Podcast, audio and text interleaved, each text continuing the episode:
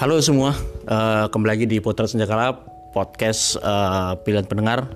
Kali ini saya Dewi Wisono bersama dengan dua sahabat saya, uh, orang kembar dan uh, apa namanya dia juga uh, berkonsen pada kebudayaan, berkonsen pada penerbitan buku, berkonsen pada pesantren-pesantrenan. Nah gitu. Uh, kali ini sebelah saya ada Dul bersaudara. Halo Dul. Halo Mas. Halo. Gimana kabarnya kalian berdua? Sehat, sehat, sehat. Alhamdulillah. Sehat. Sama sehat. Oke. Okay. Uh, eh, apa namanya? Kita kan kemarin sempat apa namanya? Sempat berbincang-bincang ya. Aku pengen tahu dong, asalmu itu dari mana sih asalmu? Asal kampungmu itu? Asalku dari daerah Pati, Jawa Tengah. Daerah Pati yang seperti itu, daerah Pantura lah, daerah Pantura, Jawa Tengah. Itu sih asalku uh, yang duluan ke Jogja siapa? Kamu apa? Aku aku. Aku duluan ke Jogja tahun 2014 akhir Desember hmm. kayaknya 12 akhir ke Jogja berniat ya kuliah gitulah ya biar kayak orang-orang gitu.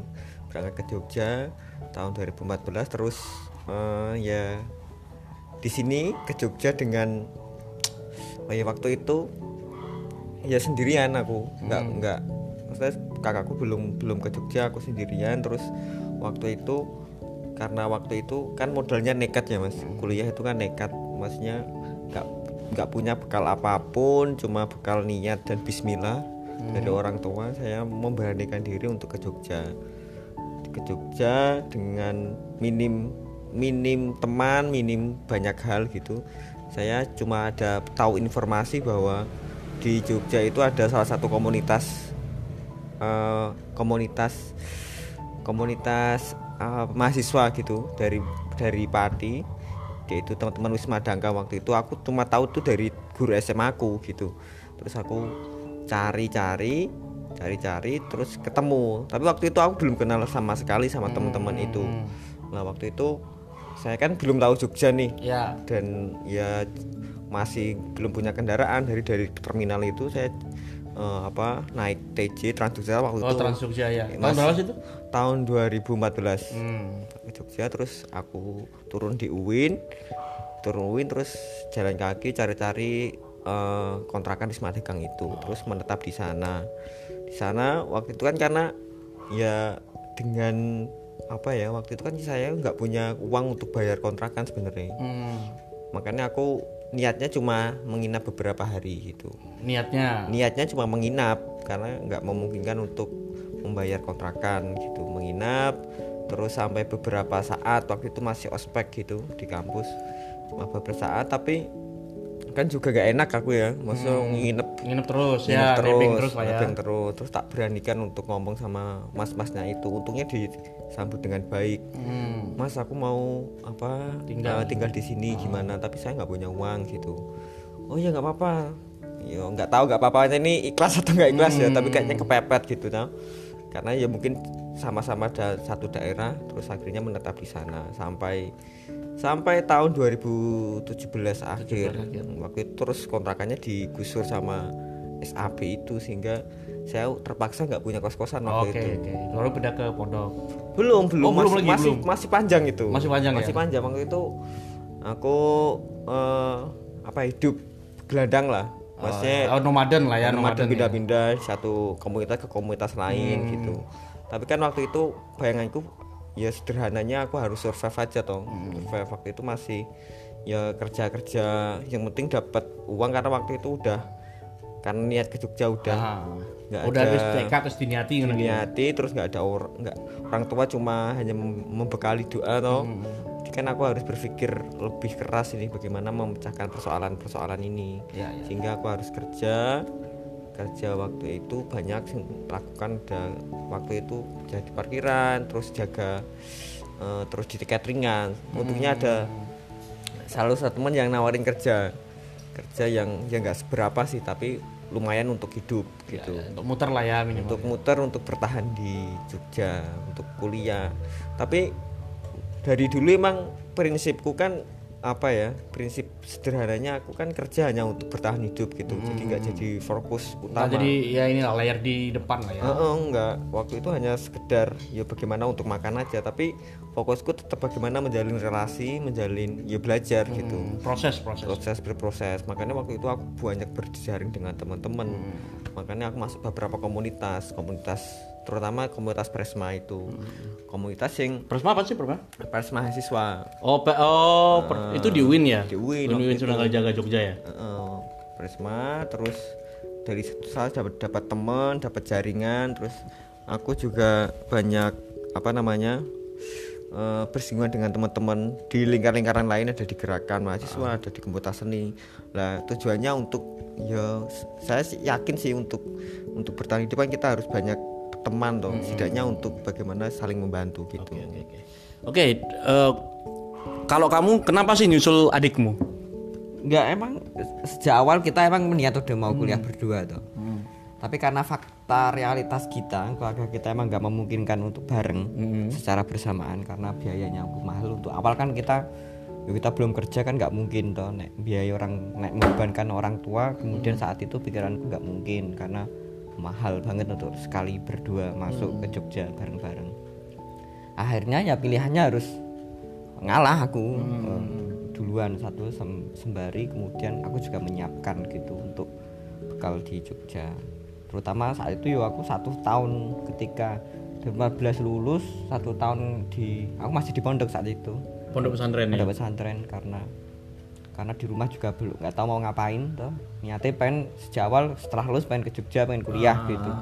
Nah itu cuma cukup bertahan dan aku cuma belajar aja satu tahun fokus untuk bisa masuk ke Jogja. Tanpa kemudian harus beberapa kali daftar gitu. Aku pengen satu kali daftar terus Lolos masuk gitu gitu. ya. karena itu ya kan biayanya kan mahal untuk mondar mandir ke Jogja. Nah. alhamdulillah satu kali daftar seketika itu langsung lulus.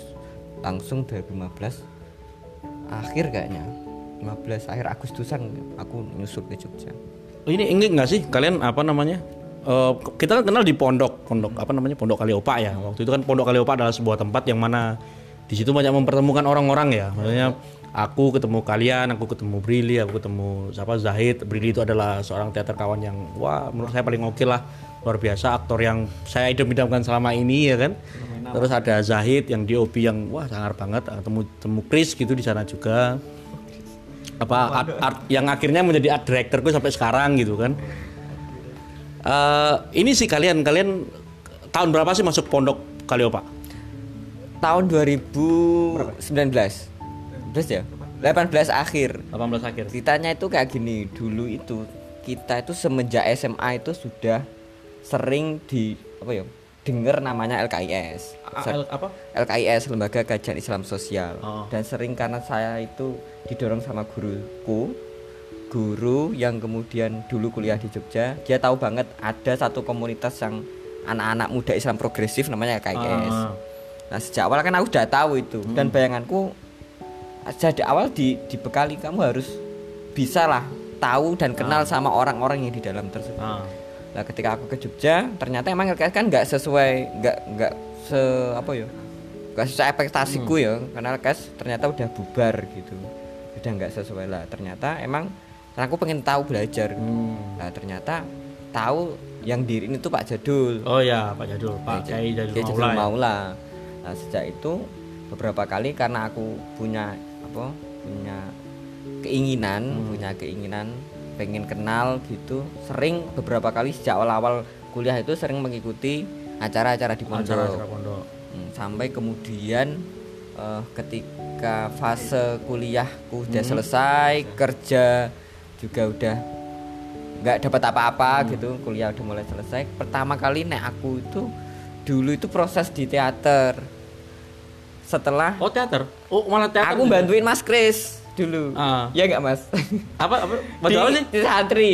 Teater hari santri. Oh di ini di lapangan itu? Kerapia Kaprea itu yang aku ikut juga itu Ya, ya dokumentasi kan? dulu itu kan Mas Brili pertama kan ngajak Sanggarno Oh iya Sanggarno Mading fasilitas- Gading gitu ya. Eh, eh, yang Ah. Sanggarno itu aku yang memfasilitasi yang Oh, menyambungkan itu yang pakai motor-motor King itu bukan sih? iya yang nabrak-nabrak. Yang nabrak motor King. Oh, yang aku ini minta kukira ada satu jadi gini ceritanya itu menarik tuh menurutku. Jadi ada satu karena kan nggak tahu tuh banyak rame kan ada cewek-cewek apa Eh, apa namanya kalau santri-santri. gitu santriwati gitu. Ada salah satu yang cantik aku nggak tahu aku tanya sih Eh, enggak enggak sih Zahid waktu itu. Aku tanya Zahid ternyata Zahid itu pernah pacaran sama kakaknya dia. Oh. Aku nggak tahu namanya siapa aku dulu lupa lagi Adi, namanya.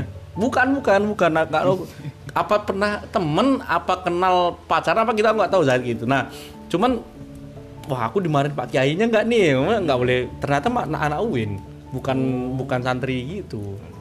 Waduh kukira agak sayang tuh. Nah, terus terus kenapa sih kalian kok akhirnya terus pondok. ke pondok. gitu loh? Nah, sejak itu kan karena emang sejak awal punya niat ke sana, terus kemudian semesta mengarahkanku untuk terlibat dengan teman-teman di sana, terutama sangkar sama Mas Brili sejak awal aku ikut bantu Mas Brili kerjain apa? ngerjain teater itu kemudian dipanggil lagi pas teman-teman ngerjain teater festival teater Bantul. oh yang diisi ya yang diisi Mas, ya Mbak aku di jak ngopo-ngopo lah aku ngepai pring rapopo kan ngisi aku Iya, ngono. iya, iya, iya, kan aku iya, cukup iya, bangga iya. tau cawin kenal cah isi Mas Kris kan yo sapa ta aku.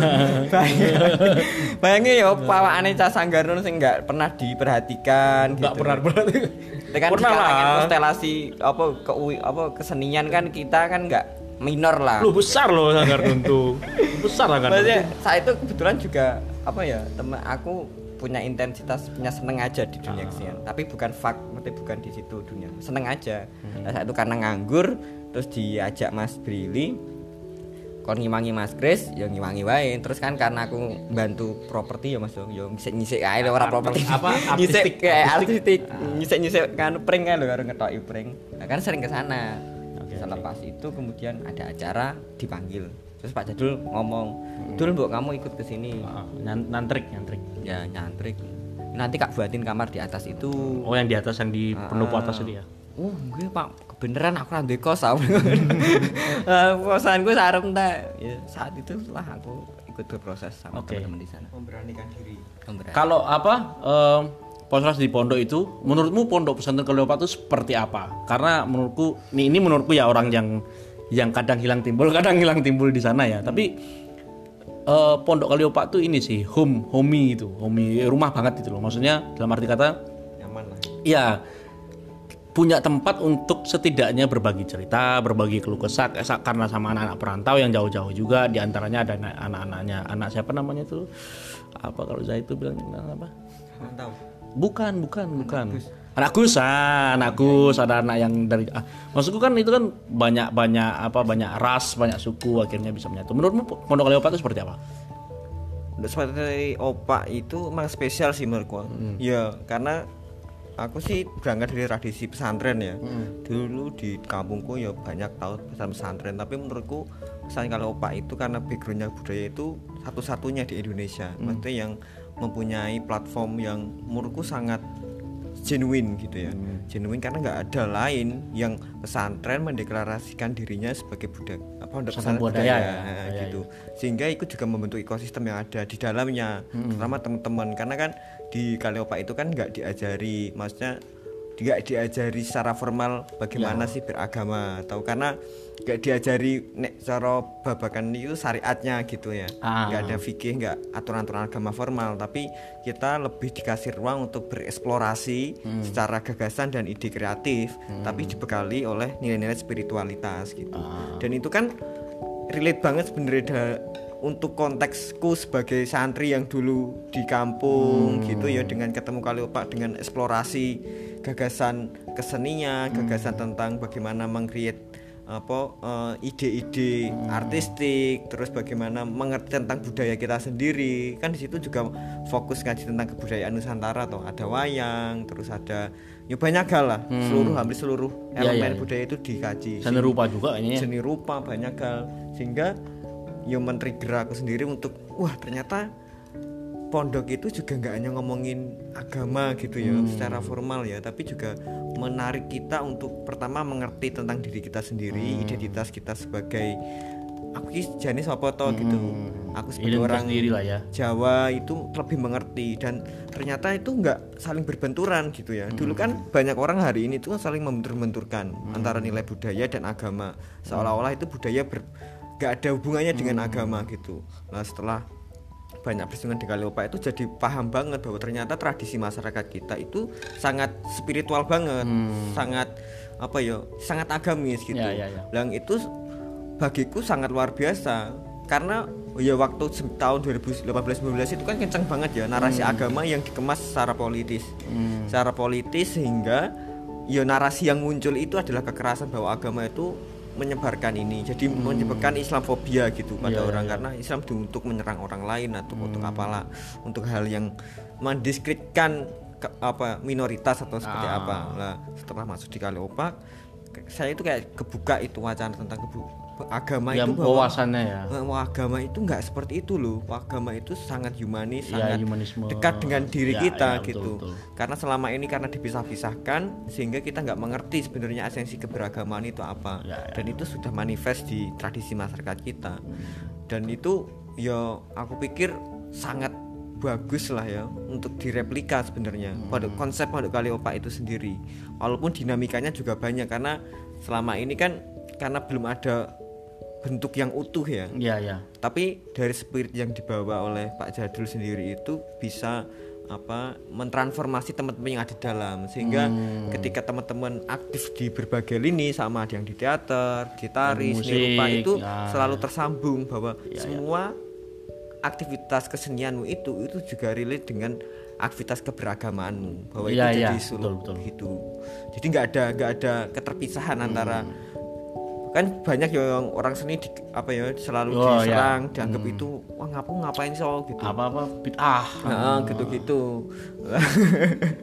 Sehingga bagiku itu bisa jadi alternatif untuk teman-teman muda Ah, gitu. pilihan, teman-teman muda untuk mengembangkan kreativitasnya bahwa orang beragama itu juga ngerti jenis senian loh gitu. Iya, iya, betul. ngerti film ngerti seni rupa ngerti banyak hal. Dan itu bagiku modal juga untuk kita untuk mengembangkan diri gitu gitu BTW kita di ini ya, kita sedang di langgar apa? Buku langgar ya.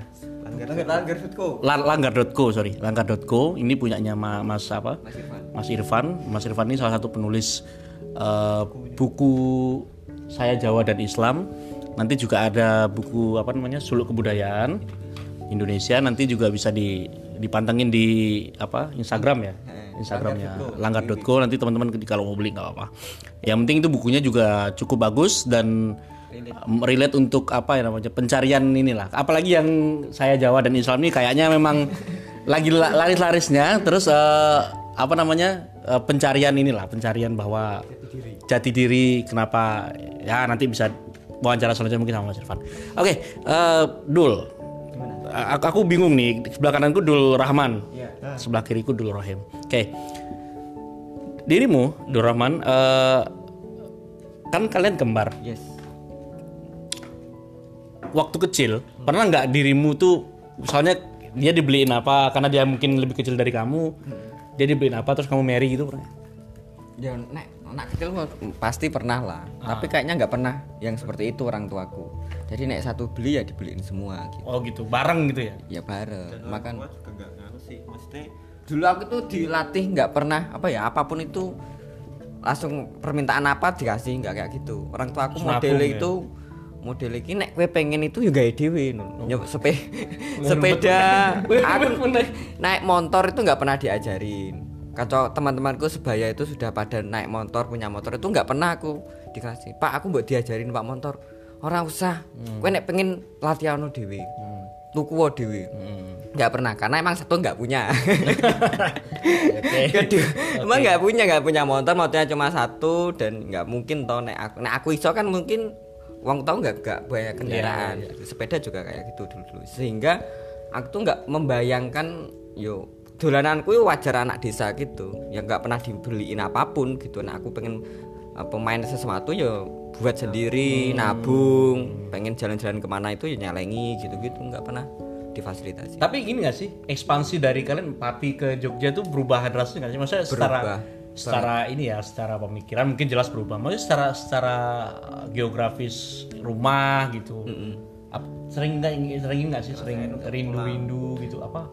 Apa namanya? Homesick homesick. Bahasa kerennya homesick. Sering sering sering nggak sih? Enggak sih karena bagiku rumah itu kan di hati kita masing waduh ah, ini. Ah, ini. Di mana pun kita berada nek wong oma orang tua kita itu merestui dan selalu hadir di dalam hati kita kan aku bingung nggak?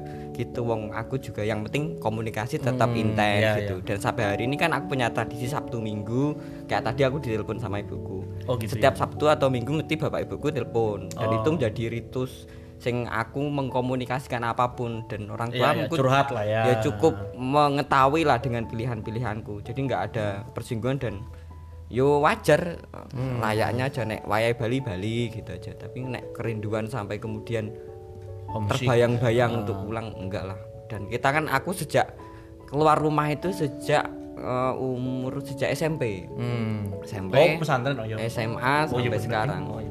dan kita kan cuma berdua Hmm. Orang rumah juga orang tua kan cuma tinggal berdua di rumah juga berdua Oh, jadi menurutku orang tua juga cukup terbiasa lah mungkin dengan aku sudah sering pulang ke rumah gitu Kalau kalau Didul tadi bilang ada rumah itu ada di hati, kawannya Chris itu rumah adalah perjalanan ada itu kawannya Chris itu. siapa itu kan ya itulah pokoknya. Eh, ini apa namanya? Kalian aku dengar kemarin pernah satu waktu aku cerita ke kalian gitu. Eh, ntar aku aku punya pandangan bahwa bagaimana luar biasanya kalian ketika ketika apa ya ketika pergi dari rumah terus mencari eh, suatu hal yang sebenarnya ini belum tahu apa sih gitu kan belum tahu apa gitu. Tapi ditekati-tekati diniat-niati gitu. Eh, menurutmu sejauh apa tekadmu hingga hari ini yang membawamu sampai ke sini? Terus sejauh apa untuk yang ke depan karena basicnya kan sederhananya gini sih aku dulu tuh mikirnya emang aku harus keluar dari dari daerahku gitu ya. Karena emang aku bayangin aku hanya bisa berubah kultur keluargaku semuanya itu ketika aku punya ilmu pengetahuan gitu. Ah, oke. Karena itu saya meyakini doktrin bahwa orang yang berilmu itu akan diangkat derajatnya oleh Tuhan gitu tau sehingga itu saya pegangi banget banget sehingga bagaimanapun urusannya saya itu harus mencari ilmu sebanyak-banyaknya gitu. Karena itu tool untuk bagaimana merubah struktur sosial masyarakatku terutama keluargaku. Ketika aku punya ilmu sehingga nggak tahu ya jadinya apa tapi aku meyakini bahwa itu akan banyak merubah struktur kehidupanku nanti ke depan. Sehingga waktu itu sejak SMA ketika teman-teman di daerahku itu udah nggak kepikiran untuk kuliah waktu itu aku udah berpikir jauh banget untuk bagaimana aku melangkah lebih jauh gitu. Sehingga dan saya sangat cukup terbantu dengan salah satu guruku yang saya pikir orang yang sangat berjasa dalam hidupku saat ini. Namanya sih? Namanya Pak Agus Salim dulu. Dia itu guru MTS tapi aku nggak pernah diajar langsung. Tapi saya bersinggungan karena dulu dia penulis gitu. Saya kagum dengan dia tak dekatin dan kita banyak diskusi. Sehingga guru itulah sebenarnya yang meyakinkanku dan orang tuaku Di- ada cerita gitu ketika orang tuaku kan dulu juga namanya orang desa ya. Dia kan takut tuh untuk anaknya pergi jauh gitu. Iya karena kita wajar lah wajar. karena kita nggak pernah karena kita nggak pernah punya tradisi untuk pergi jauh gitu. Bapakku juga nggak pernah merantau jarang. Maksudnya merantau di akhir-akhir.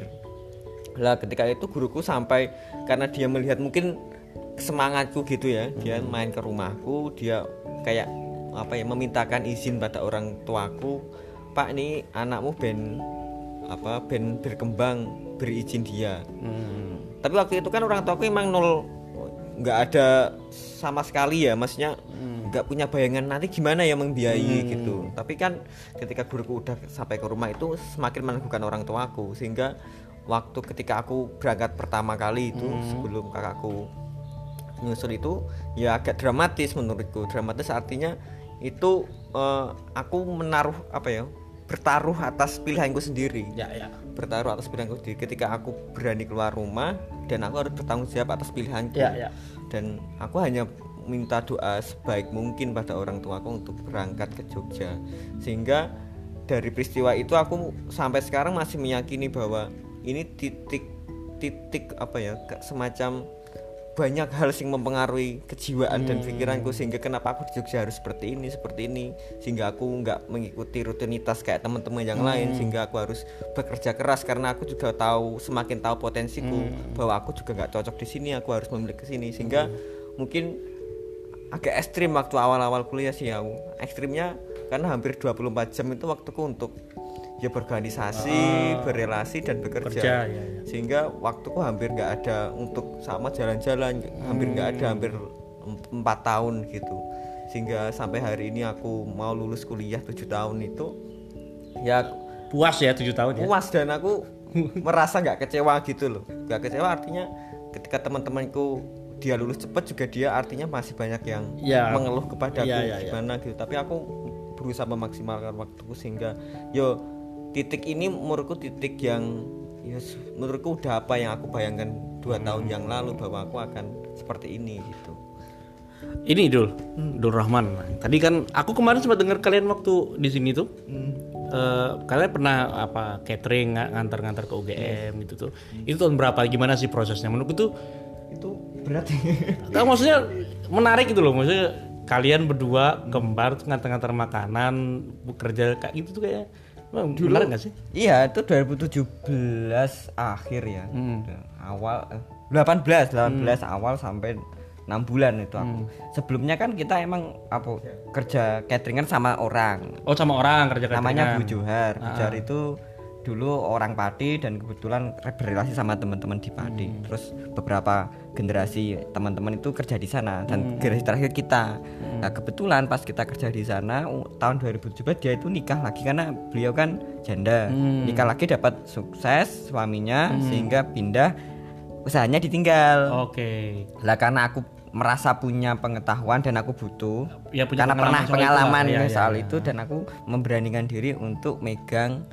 Kak ngelanjutin rating sama Ah. aku adikku sama satu orang temanku tiga orang Ah. sekalian kontrakannya kita sewa karena Hmm. kebetulan saat itu dagang udah di di sabotase udah hilang lah gitu udah dijual saya nah tahun 2015 aku mulai usaha sendiri tiga orang itu Hmm. jadi mulai nek ceritanya itu kalau pagi itu aku mulai bangun jam 3 pagi. Ah, belanja. belanja. Masa? Oh masa belanjanya Masa- kemarin ya berarti ya? enggak belanjanya nanti. Hmm. jadi rootnya jam 3 pagi itu masak nasi. 3 kilo itu mas yang besar. 3 kilo. 3 kilo sampai 5 kilo gitu yang besar. Setelah aku masak terus dilanjutin ini masak Hmm. lauknya aku kemudian kulaan kulaan jajan karena nggak hanya eh, catering makanan Hmm. tapi jajanan pasar itu kulaannya nong jalan Magelang jadi Di setiap mana?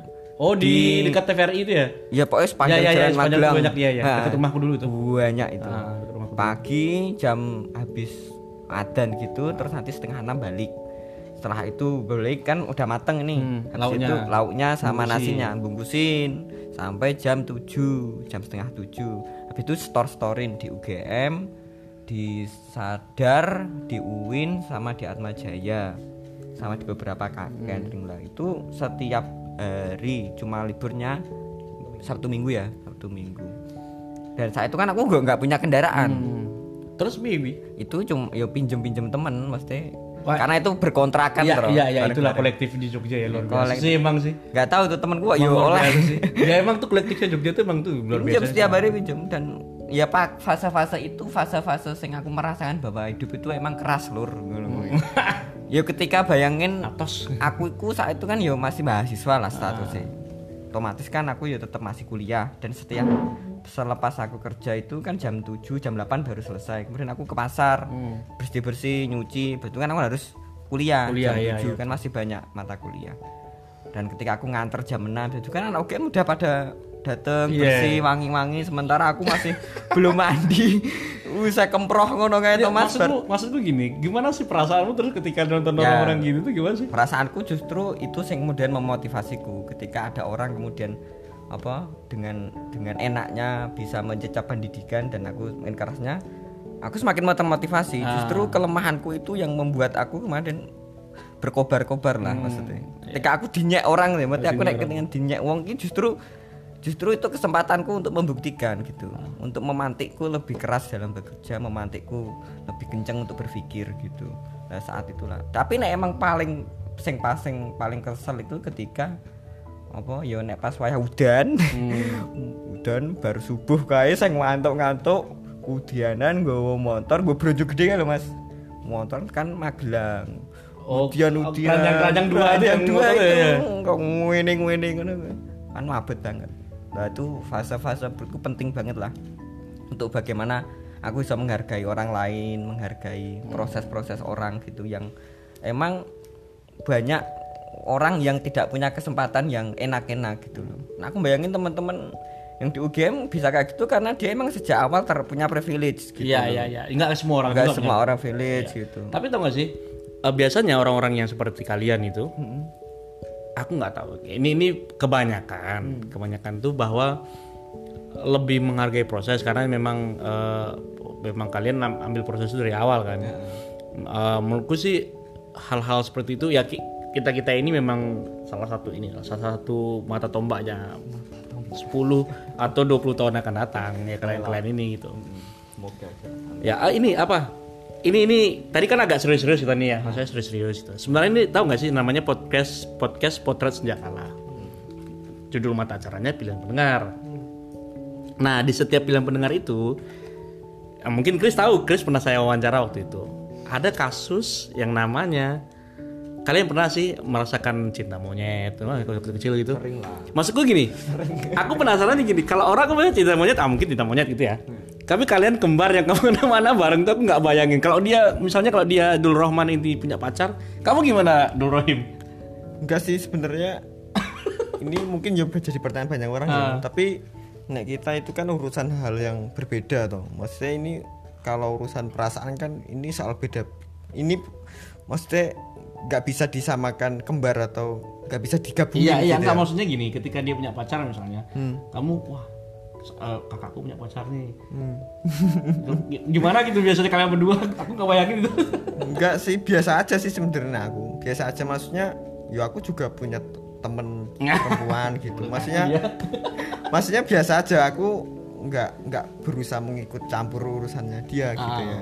Kita kan udah punya wilayahnya masing-masing. Kan juga mungkin sama toh. Nggak Ya, nggak mungkin sama nggak orang juga mungkin- sih. nggak mungkin sama karena kita kan berbeda pada dasarnya. Sehingga bagiku ya, ya tapi kita emang nggak pernah membicarakan itu dalam Hmm. konteks yo hubungan perempuan maksudnya kita nggak pernah ngomong ngobrolin itu Tapi seserius saling curhat nggak sih? Saling curhat? enggak enggak enggak pernah Oh nggak, nggak pernah saling curhat. Hmm. Wah, karena yo ngapain gitu menarik. ngapain karena itu bagiku nggak nggak perlu di ya kan aku jadi mau sama temanku yang lain mungkin ya karena urusan ini wes cur, apa ngomongin yang lebih basic ngomongin keluarga ngomongin project bareng ngomongin hal yang lebih produktif kita bisa obrolkan. Tapi nah ini yo kita berpikir sendiri sendiri lah. Ya kita kan udah tahu batas-batasan gitu ya. Ya aku pikir kayak gitu. Dan nggak ada masalah sih sampai hari ini. Nggak ada nggak ada nggak ada apa ya nggak digesekkan juga. Tapi kamu punya punya cinta monyet nggak dulu? Waktu SD SMP gitu? enggak lah aku. Aku orangnya cah lurus sama Emang nggak? Maksudnya emang enggak SMA paling kayaknya ya tapi bagiku itu ya hanya bunga-bunga dalam kehidupan gitu nggak jadi sesuatu yang penting gitu Oh. Kalau orang intelektual tuh gitu ditanyain tuh. Nggak terlalu penting tuh kisah asmara tuh. Kalau di Roman gimana kisah asmaramu? Sama, ha- hampir sama apa? Masa, masa hampir sama sih? beda lah ya aku seneng aja sama orang nah aku kan orangnya bloko toh mas seneng nembung aja kan jelas nek diterima ya alhamdulillah orang yang luru liyane kan gitu. Dan selama ini yo dengan sifatku yang bloko itu emang emang kok Bloko apa bloko? bloko itu jujur berarti iya, langsung iya. apa adanya kan menyatakan Ah. gitu loh nek seneng ya ngomong dan yo nek bribek yo tenanan ngono maksudnya iki. Dia nggak nggak kemudian yo, itu menurutku asik aja lah. Jari cah nom itu karena nek katanya Mas Irfan nih jadi pengalaman mencintai itu pengalaman yang mengasihkan karena kita akan tahu rasa nikmatnya orang berkorban Oh, li, li, li. Nah, kita nggak pernah menarik. kita nggak pernah punya pengalaman mencintai kita nggak punya punya pengalaman bagaimana rasa nikmatnya orang berkorban Tapi nggak nggak sih dulu pacar pertamamu gimana nembaknya dulu? nggak punya pacar pertama aku aku tuh nggak pernah punya konsep pacaran sebenarnya tapi punya teman deket Oh gitu ya? tapi pacar kan sama toh Iya sih maksudnya. ya gitu Ya memang kadang-kadang teman-teman di pesantren emang nggak punya konsep pacaran sih. relasinya cuma gini Apa namanya? Bukan apa? taruh Taruh, nggak gitu juga Oh nggak juga. ya paling kenal gitu kan karena aku orient, karena aku belum punya orientasi untuk kemudian Iya. segera menikah gitu ya. Aku seneng ya seneng aja gitu. Toh pada akhirnya aku yakin toh jodoh itu kan Iya, tidak ada betul, yang betul, ngatur gitu. Ya nek sekarang cinta dinikmatin aja dia mau aku mau ya kayo kita jalan bareng. Kalau nggak terhubung ya udah nanti. Ya dilakuin dengan nikmat aja sih. Nyaman gitu. Yang penting sa- saling nyaman dan saling yang penting produktif hubungannya Produktif, ya. saling malah tambah masalah atau hubungannya jane menyelesaikan Iya, tambah tambah malah masalah nambahi masalah kan itu sing nggak apik. Arep wayahe dolan dilarang. Arep kenal karo koncone ora entuk. Iki sapa to jane? Urung nikah di urung apa-apa kok ngono ngono malah ngarang-larang itu. Dul Rohim Dul Rohim itu gimana waktu kecil nakal nggak dia? Senakal apa Dul Rohim Nggak pernah maksudnya nggak pernah. Aku nggak pernah mengingat hal-hal yang nggak gitu ya. maksudnya nggak nakal nakal ya enggak biasa aja sih. maksudnya uh, Gimana? jahilin kamu nggak waktu kecil Enggak, enggak pernah. apa apa kamu yang jahilin dia karena kamu yang paling Enggak paling besar ya gesekannya itu ya gesekan yang sepele sebenarnya enggak rem, remeh-temeh itu. Loh, justru rumah temeh itu loh yang Tapi kan itu lama banget tau mesti eh, ya itu anak kecil gitu lah. Ah. Anak kecil gitu. Jadi enggak aku enggak enggak ingat enggak ingat lagi. kalau kamu Dul Rahman senakal apa ya nggak sama aja sama aja oh lele lele lele. maksudnya ya karena keluarga gue ini keluarga ya aku cukup beruntung dilahirkan dari keluarga yang cukup harmonis ya Hmm. harmonis dalam artian eh, apa ya orang sing nggak neko-neko gitu Hmm. nggak punya bayangan yang aneh-aneh ya lumrah orang desa gitu Hmm. bagaimana karena waktu itu kan aku itu pu- cucu pertama dari simbahku tuh oh Jadi- kalian cucu pertama. Nah, itu pertama gitu sehingga sangat dikasih perhatian kasih sayang sangat luar biasa dari kedua orang tuaku. Sehingga aku rasa itu sangat membantuku untuk bagaimana membentuk karakterku hingga saat ini. Sehingga sampai hari pun aku kan sebenarnya orang yang nggak bisa marah kok nggak bisa marah. Oh kenapa kenapa? Nggak bisa emosi gitu. Ro- Rahman Dul Rahman juga gitu? Sama? Iya maksudnya Hampir sama lah ya. Hampir sama maksudnya kalau sama orang lain terutama ya, nggak pernah sampai emosi sing meledak-meledak. Sehingga itu sangat Hmm. Iya, dan aku iya. orang tipe yang mengalah gitu daripada ribut, ribut dari apa iya, ada iya. kan karena naik ribut kan aku awalnya cilik toh makanya senggol tetap kalah kok aku. makanya aku selalu, selalu yo wes lah nek disakiti Yo tapi kan kalian berdua bisa panjat-panjatan. Ngalah kan enggak berarti kalah. iya. Hmm, kayak gitu-gitu maksudnya hubungan yo biasa aja gitu Hmm. orang tua aku sangat yo yang penting akur jadi yang penting akur dan ya berusaha orang tua aku nggak tahu mungkin dua orang tua Hmm. sehingga kita sampai saat ini tuh sama kan nggak banyak toh orang kembar itu sing ya se- sepengetahuanku sing punya jalur pikiran yang sama bergerak di bidang yang sama Hmm. Iya, itu- betul, itu betul. nggak banyak Setahu gue emang jarang Setahuku sih. Hmm. berbeda semua dan mungkin dari mungkin dari kultur keluargaku sing dari ibu itu emang selalu berpesan untuk nek iso bareng-bareng wae Hmm. ben ben enak ben enak dalam artian saling iso spot gitu ya membantu Hmm. gitu walaupun secara karakter mungkin kita berbeda gitu, secara pilihan-pilihan tapi mungkin ya gak tahu itu magicnya orang tua kayaknya ya Hmm. dari kutu yang seperti itu sehingga sehingga membentuk membentuk mentalitasku saat ini gitu Hmm. orang i, nek bapakku itu orang sing sangat kreatif gitu Hmm. itu yang aku dapatkan kreatif tegas dan punya prinsip Hmm. bapakku itu orang sing contohnya gini bapakku itu orang yang nggak mau perantau dulu Hmm. walaupun sekere se, gak miskin miskinnya dia itu nggak mau keluar dari tanah kelahirannya Ah. dia mau membuat dan dia nggak mau kerja sama orang lain Hmm. dia membuat usaha sendiri walaupun itu kecil gitu walaupun itu gagal juga Hmm. gitu sering kali gagal dan bapakku orang sing Nyoba lagi, nyoba Eh, lagi. eh, dia. orang memberi keteladananku bahwa orang jangan pernah takut untuk gagal, Hmm. jangan pernah takut untuk mencoba dan cobalah maksimalkan potensimu se seminimal mungkin pikirannya digunakan, Hmm. dimaksimalkan niku. Lah ibuku orang sing mengajariku terkait bagaimana dia eh, apa ya menjaga harmonis Keluarga harmonisitas gitu ya. keluarga. Nggak nggak suka konflik, nggak suka Hmm. hal-hal yang ya sederhana, sederhana, ya. gitu. apa eh, menurut menurut menurut kalian gini eh mau nggak mau kan aku melihat kalian kan ini ya kayak kayak semacam perpustakaan berjalan kali ya. Nggak tahu sih. Ya maksudnya kalian banyak baca buku kalian banyak banyak bersinggungan dengan dengan apa liter, literasi gitu kan. Dan di mana setiap setiap pertemuan kita kayaknya memang doyan diskusi aja gitu. Memang memang orangnya juga se- eh, apa namanya seneng ngobrol gitu. Menurutmu singgunganmu dengan buku seberapa akrab dengan buku? Seberapa dekat kamu dengan buku? buku itu yang mungkin salah satu apa ya hal sing mengantarkanku ke Jogja. Hmm. itu gitu karena dulu kan kita anak pesantren dan aku anak desa sih nggak pernah sejak kecil nggak pernah akrab dengan buku. Iya. orang tua aku nggak punya apa kebudayaan literate gitu Ya. membaca dan budaya kerja. Ya, apa pun kerja, kerja kerja kerja kerja. Persinggahanku pertama itu ketika aku SMP SMA gitu.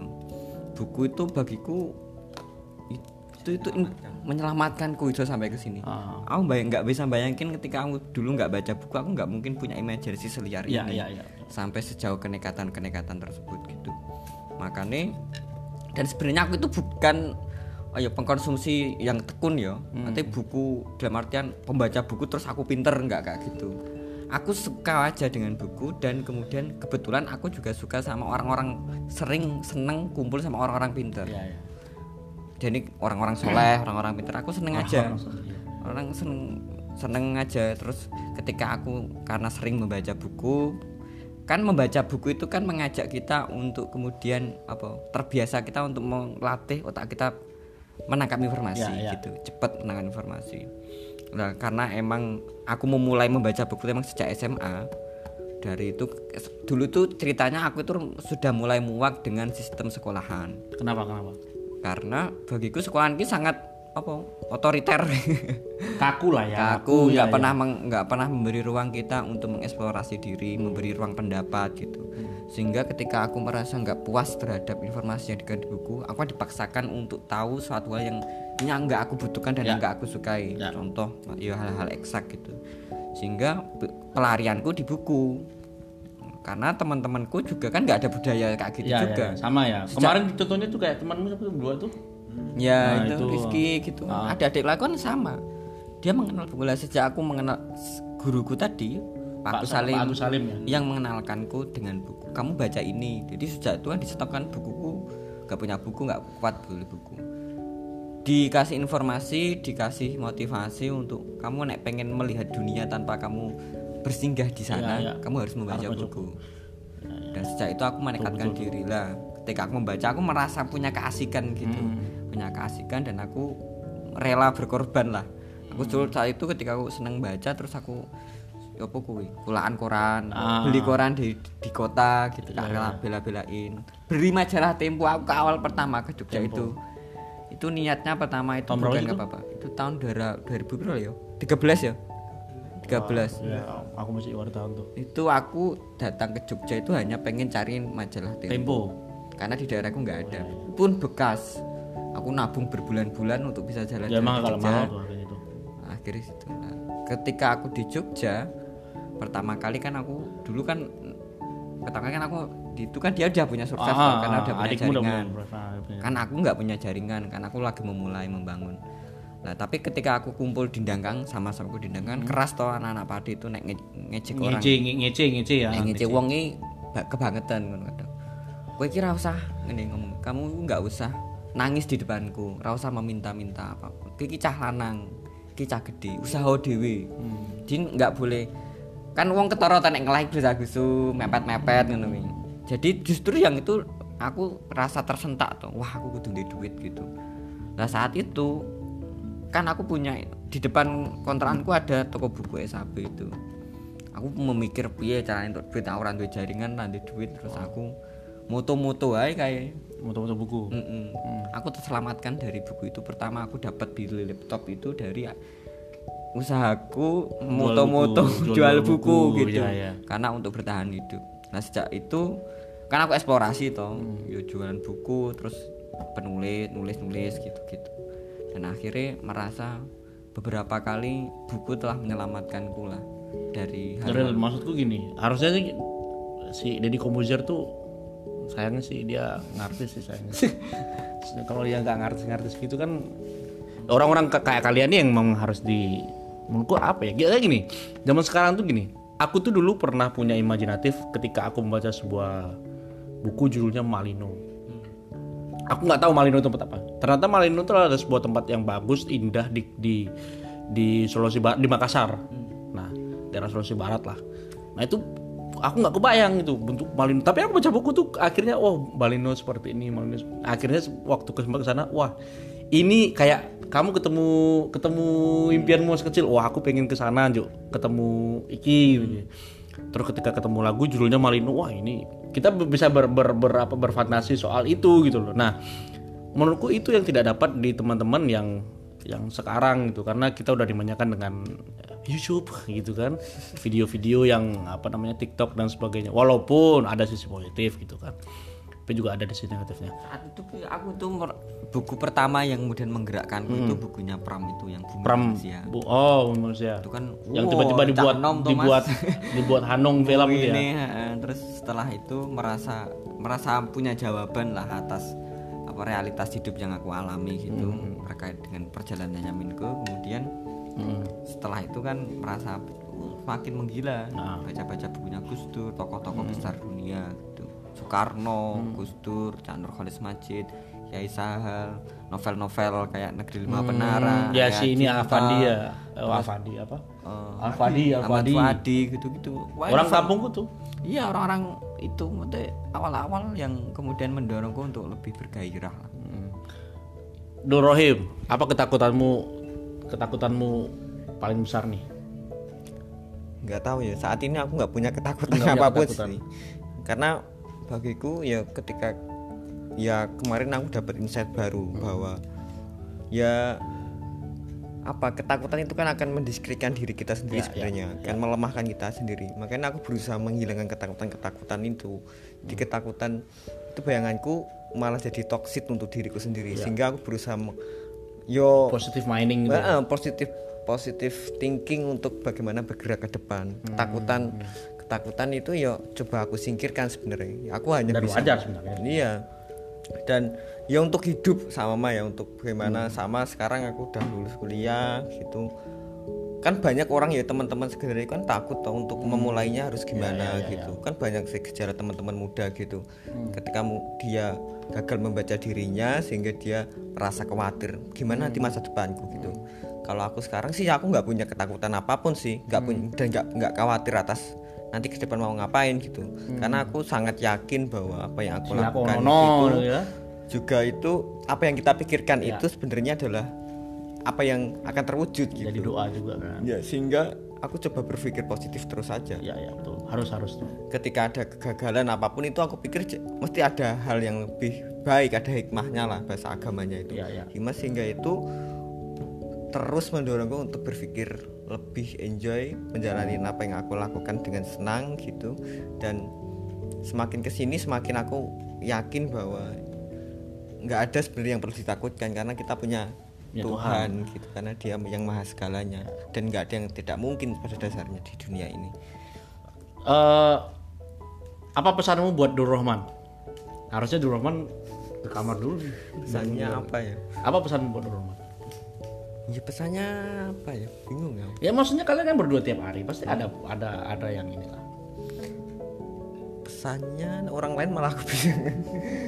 Pesannya ya ya sementing berani dan istiqomah aja. Mesti konsisten aja. Konsisten dalam menjalani apa pun aja. Dan itu juga mungkin pesan untukku. Iya. karena ya karena aku agak susah untuk mendiskreditkan karena aku nggak karena deket terus ya. Jadi aku nggak bisa melihat sama kakakku untuk lebih jauh gitu dari jauh perspektif itu kan mungkin bisa didapatkan untuk orang yang tahu lebih jauh kan aku saking dekatnya kan kamu juga bisa melihat secara Ya, utuh ya. pada dasarnya Ah. kayak gitu sih sehingga untuk menilai kayak kayak itu kayak menilai diriku sendiri pada Ya, dasarnya dan untuk menilai diri sendiri kan aku butuh orang lain dan Hmm. orang lain sebenarnya yang bisa menilai aku kayak apa dan aku harus seperti apa Hmm. kan gitu sih nah aku Dur Rahman pesanmu buat Dur Rohim Pesannya ya apa ya semangat wae kan. Karena kan pekerjaan harapan kita kan masih banyak tuh yang belum terwujud. Terutama orang-orang tua yang di desa yang menunggu kita gitu.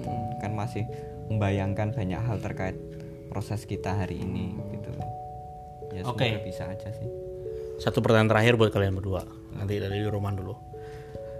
Kalian kan kenal aku nih. Eh, Yuda seperti apa sih orang ini?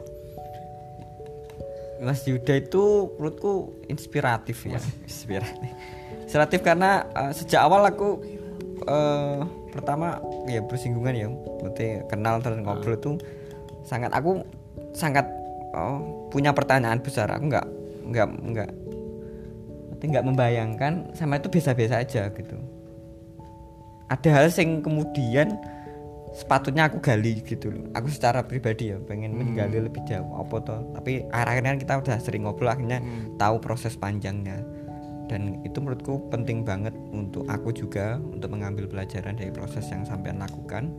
Dan sekaligus proses itu yang mungkin juga semakin meneguhkan prosesku hari ini gitu. Proses sampean yang sampean lakukan gitu.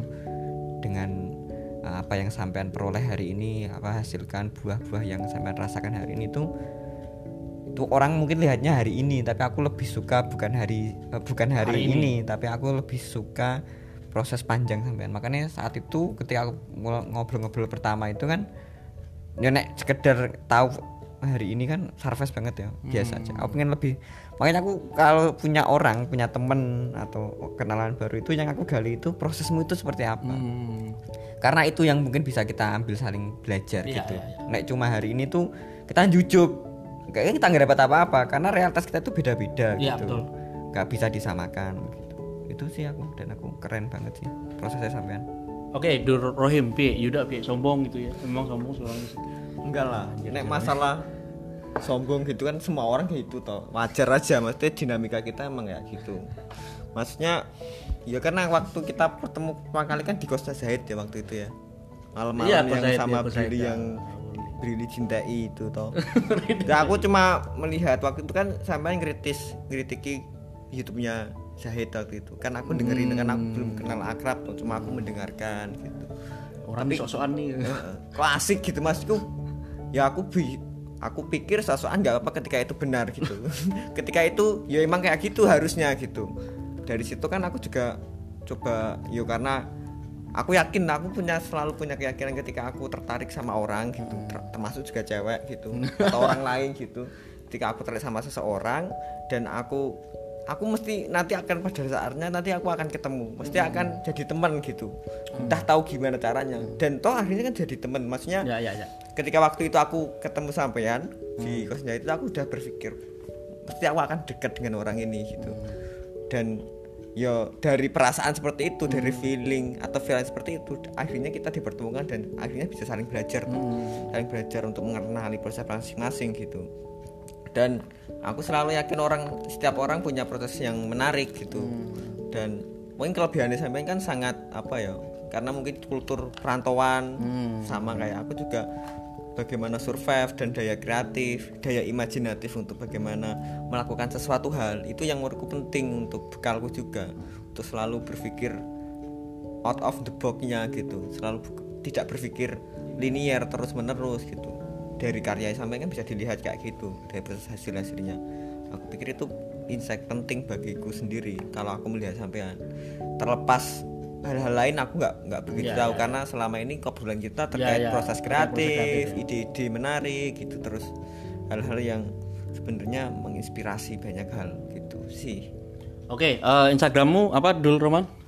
Dul Rahman 45. Dul Roman 45. Rohim? Dul 96 Kenapa beda ini? 45 96. Ini kayaknya 45 ya. Karena isi 96 lahir oh enggak ya, 95 ya. 96 Lahirmu. Oh, berarti benar 96. Oke, oh teman-teman eh, kita sedang di di langgar.co nanti bisa di search di Instagram apa langgar.co di Instagramnya terus follow juga di Dulrohman 45 atau di Dulrohim 96 Eh, sampai hari ini ya begitu cerita kami dan menurutku teman-teman bisa inilah apa namanya eh, mengambil ya yang baik diambil yang buruk mungkin dibuang gitu aja. Dan eh, pandemik ini tidak membuat kita inilah ya membuat kita lumpuh setengah tapi ya nggak terus-terusan ya. Oke begitu teman-teman. Eh, sampai jumpa di podcast potret senjakala episode selanjutnya.